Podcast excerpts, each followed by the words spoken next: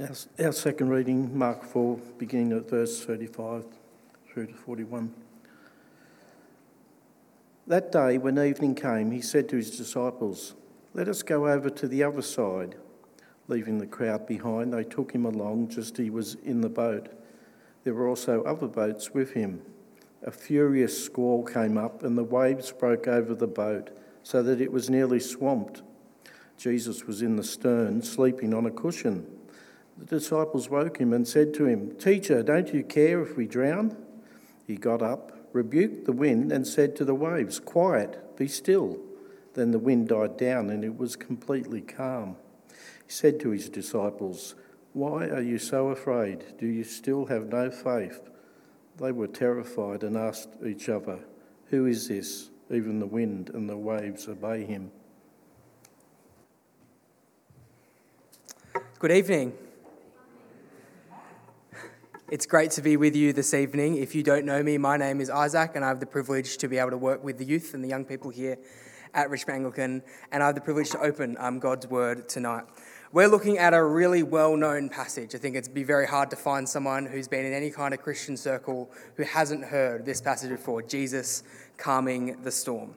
And so, along with the popularity, goes, I think, lots of really misguided interpretations of this passage. And so, would you pray with me to begin that God will quiet and soften our minds and our hearts so we can hear what He wants us to hear through His word today? Let's pray. Heavenly Father, we thank you so much for your word. Lord, we pray that your word will guide our lives it will mold our hearts and our minds. And Lord, I pray that over the next 20 minutes or so, you will teach us what you want to teach us from your word here in the Gospel according to Mark. In Jesus' name we pray. Amen. We hate feeling like we are not in control of our lives. We hate feeling insecure in our health, in our finances, in our jobs, in our families Yet throughout life, we are constantly confronted with times when we are not in control. An unexpected pregnancy, a cancer diagnosis, redundancy at work, perhaps there's a shock death in your family, having a child with a lifelong disability. But it's not just close to home. We look at the world around us and it feels chaotic. There's war in Europe famine in the Middle East and in Africa, domestic violence and racism so close to home. And it seems to continue no matter what we try to do to stop it. And indeed, the last few years have really reminded us of this, haven't it? We had raging bushfires just in this region, and then we had a pandemic, which in 2020 we said it'll be over by June, and then perhaps December, then the end of 2021 and now it's just keep, keep going. It'll go into 2023. And then just this week, we had floods for what feels like the fifth or the sixth time in the last few years. In fact, the first 20 years of my life, there were no floods. I've lived in the Hawkesbury, I lived, yeah, lived in Hawkesbury for 18 years now, and there were no floods in the first 20 years of my life. In the first, what would that be, 15 years I lived in the Hawkesbury, and now suddenly, five or six in three years that disrupts everything, right? So many people couldn't get to church last week. Track was frantically trying to get prepared if we're going to have enough leaders, who was going to be able to rock up to come. Weddings and funerals would have been cancelled this week. We hate feeling out of control. Yet, so often, we are not in control. Yet, in that anxiousness and that anxiety about not being in control, what is our response? What's your response when that happens to you?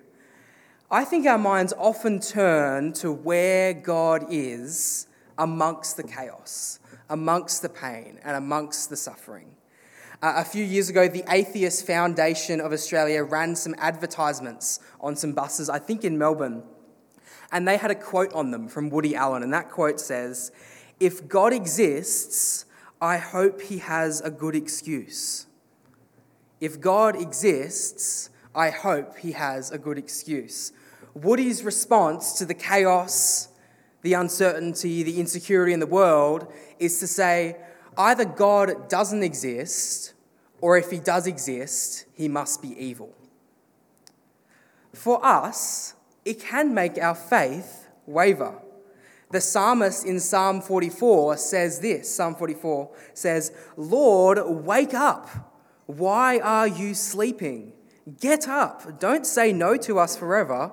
Why do you turn your face away from us? Why do you forget our pain and troubles? What was the psalmist's response?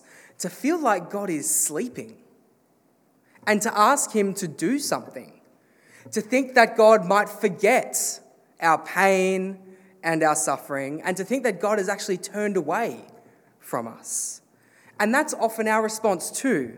We go to the heart of who God is when there's chaos and uncertainty. We ask, Is He good? Does He even care about me and my life? And does He even have the power to do anything about it?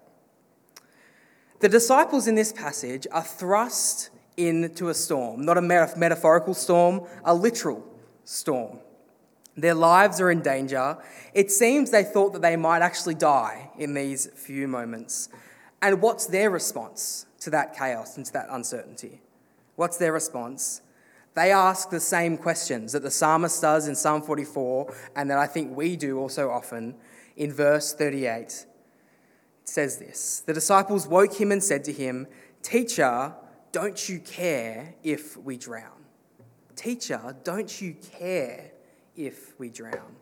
They questioned whether Jesus, is, Jesus cares, whether he is good, and whether he can do anything to actually help them. They're questioning who he is, what is his character, and what power could he possibly have.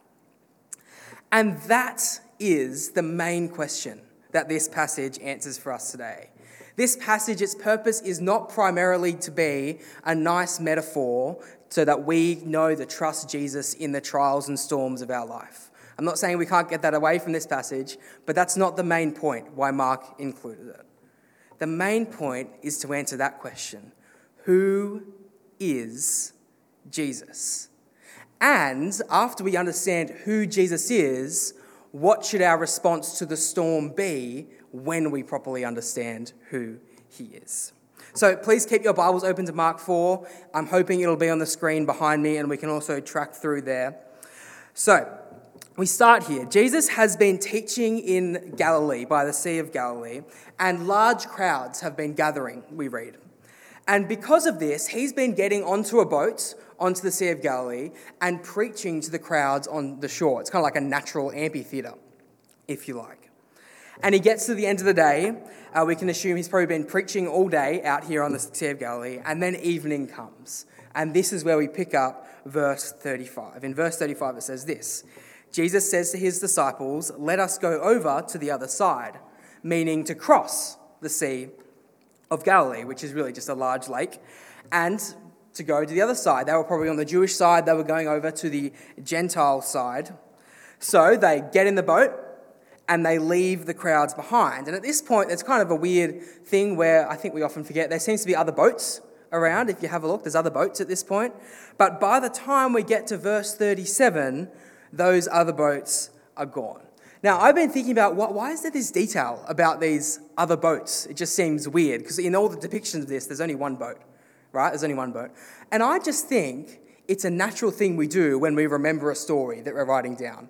If you're chatting to someone, you uh, tell them what you did last weekend, you'll include elements that don't really matter.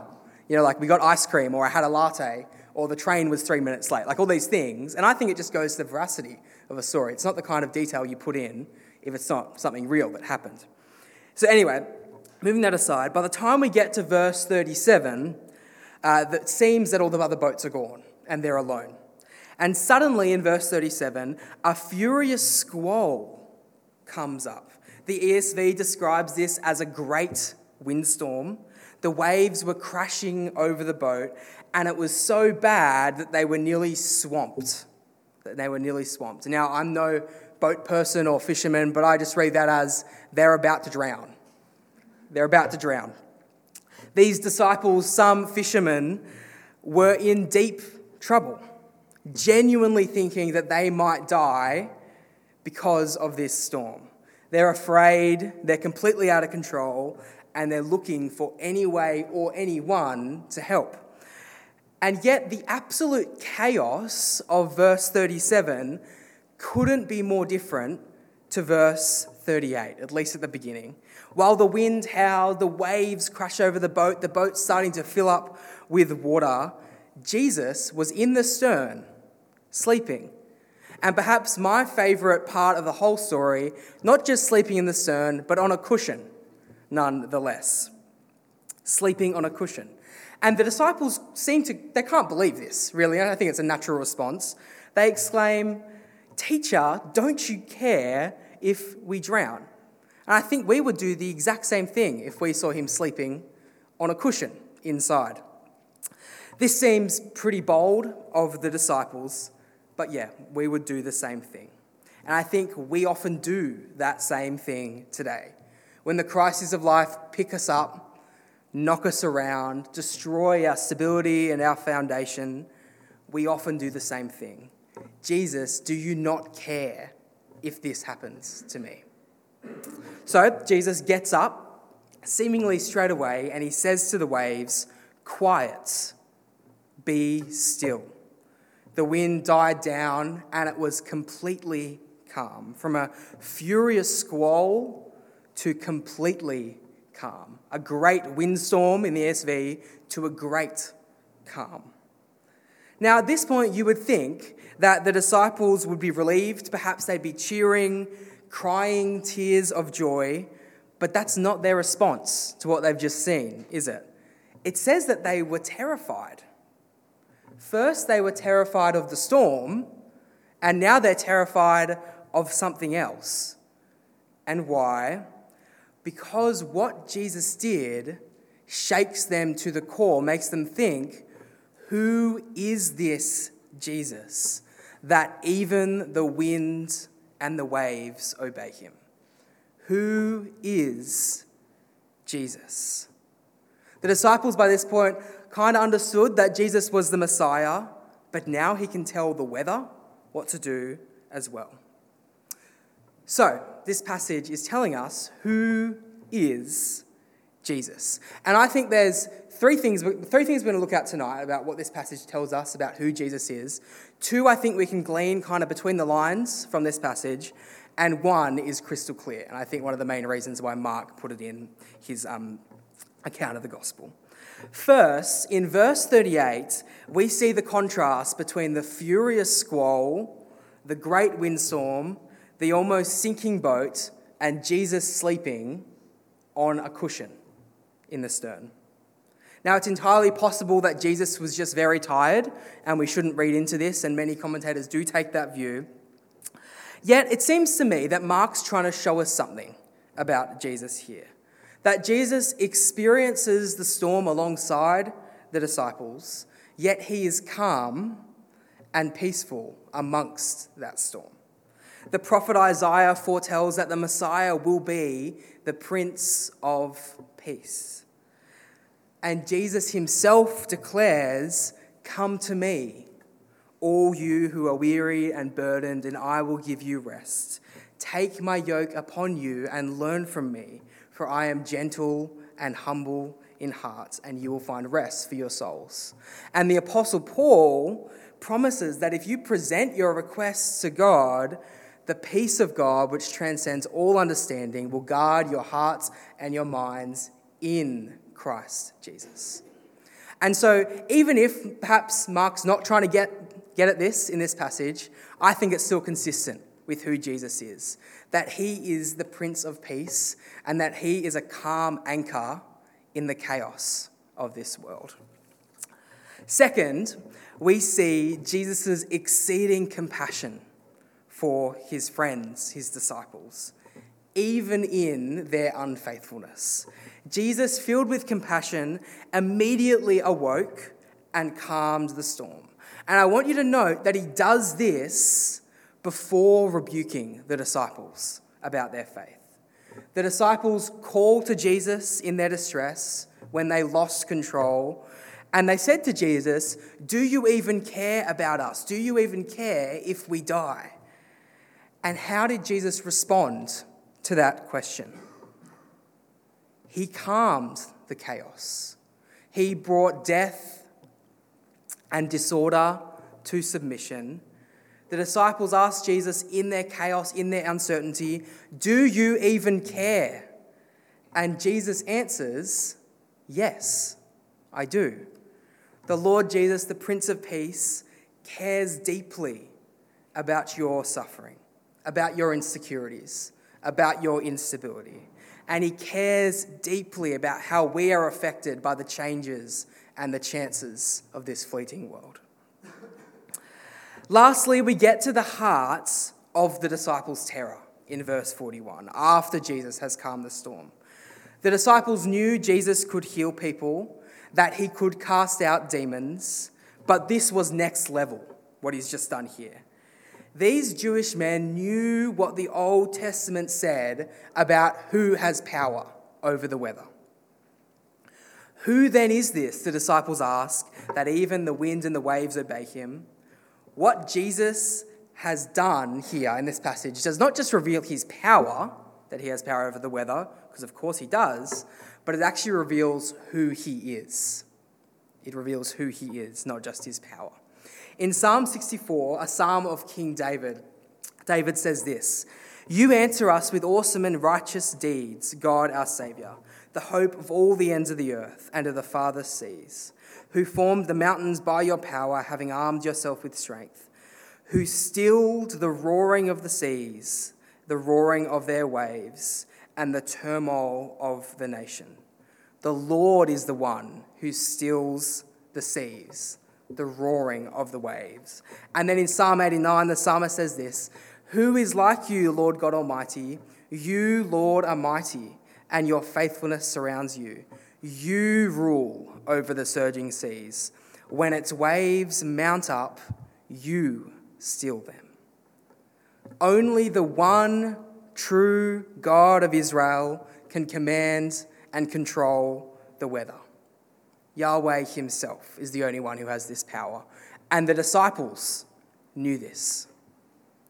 And that is why they were terrified.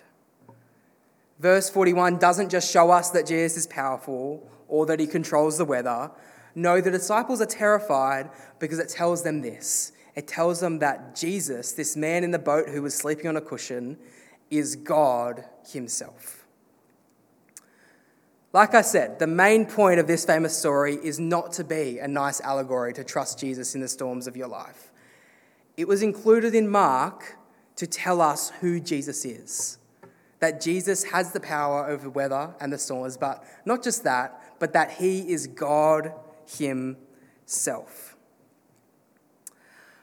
When the disciples ask Jesus in their frustration, Do you even care about us? Do you even care that we are drowning?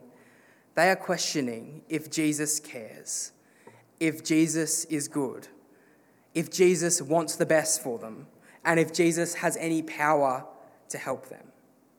And Jesus answers that he is good, that he is the Prince of Peace amongst chaos, that he cares deeply about their suffering and their distress, and that he is not just powerful, but that he is God himself.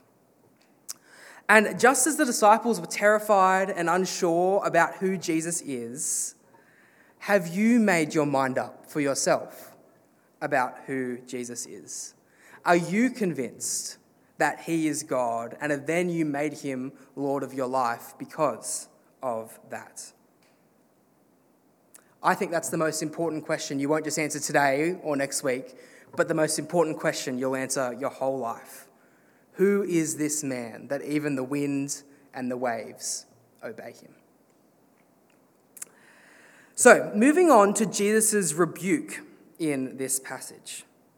I've been pondering what should have the disciples done differently? Jesus says to them, Why are you so afraid? Do you still have no faith? So, what should have they done differently? Should they have just looked at the storm, looked at the waves, looked at the rising water in the boat, and thought, Meh, we'll get to the other side? Jesus said so, so we'll just start playing, not you know, but pick up sticks. I don't know what they played back then. What should they have done instead? I don't think they were just meant to do, like sit there and do nothing because it seems there was a real possibility that they would have died if they had done that. I think it's more likely than not that Jesus was telling them that they shouldn't question who he is. Not that they shouldn't have done anything or been worried about the storm at all. Jesus is rebuking them for questioning who he is, for questioning whether he cares, whether he is good, and whether he has any power to help. Jesus is saying to his disciples, Trust in my goodness, remember my compassion for you, and ask me for help. But the disciples just accuse Jesus, don't they? When the storms of our life buffet and push us from side to side, when our secure foundation, our jobs, our superannuation, our healthy family crumble around us, it's so easy for us to forget God's goodness and Jesus' goodness, His peace and His compassion for us. And instead of asking Him for help, we do what the disciples do here. They just accuse Him of not caring at all. Jesus says to us, to you and me, to rely on Him in the storm and remember who He is. That He is good, that He is compassionate, that He cares for you, and that He is God Himself. When this passage is used to just be a metaphor or an allegory to trust Jesus in the storms of your life, I think it's a bit hollow. Because in this life, it's not true that if we just put our trust in Jesus, we will always make it to the other side of that suffering or of that trial. Maybe we will die from cancer. Maybe our finances will never recover and we'll go bankrupt and the bank will take the house. Maybe we will never overcome a mental illness we have. Yet Jesus still tells us in this passage to remember his goodness, his compassion, and his divine power. And we know from what happens later in the gospel, according to Mark and the other gospels, that we can look forward to a day in the future with a sure and certain hope when Jesus will come back and calm all the chaos. He will calm all the storms. He will calm all the uncertainty, all the instability, all the wars, all the famine once and for all. We can look forward to the day that Jesus will not just get us to the other side of the Sea of Galilee or get us to the other side of our particular suffering or trial or illness or insecurity at a particular time, but that He will actually get us to the other side of this life safely in His hands. Through His death and resurrection, Jesus says, Quiet, be still to death and to sin. He says, Quiet, be still to our eternal restlessness.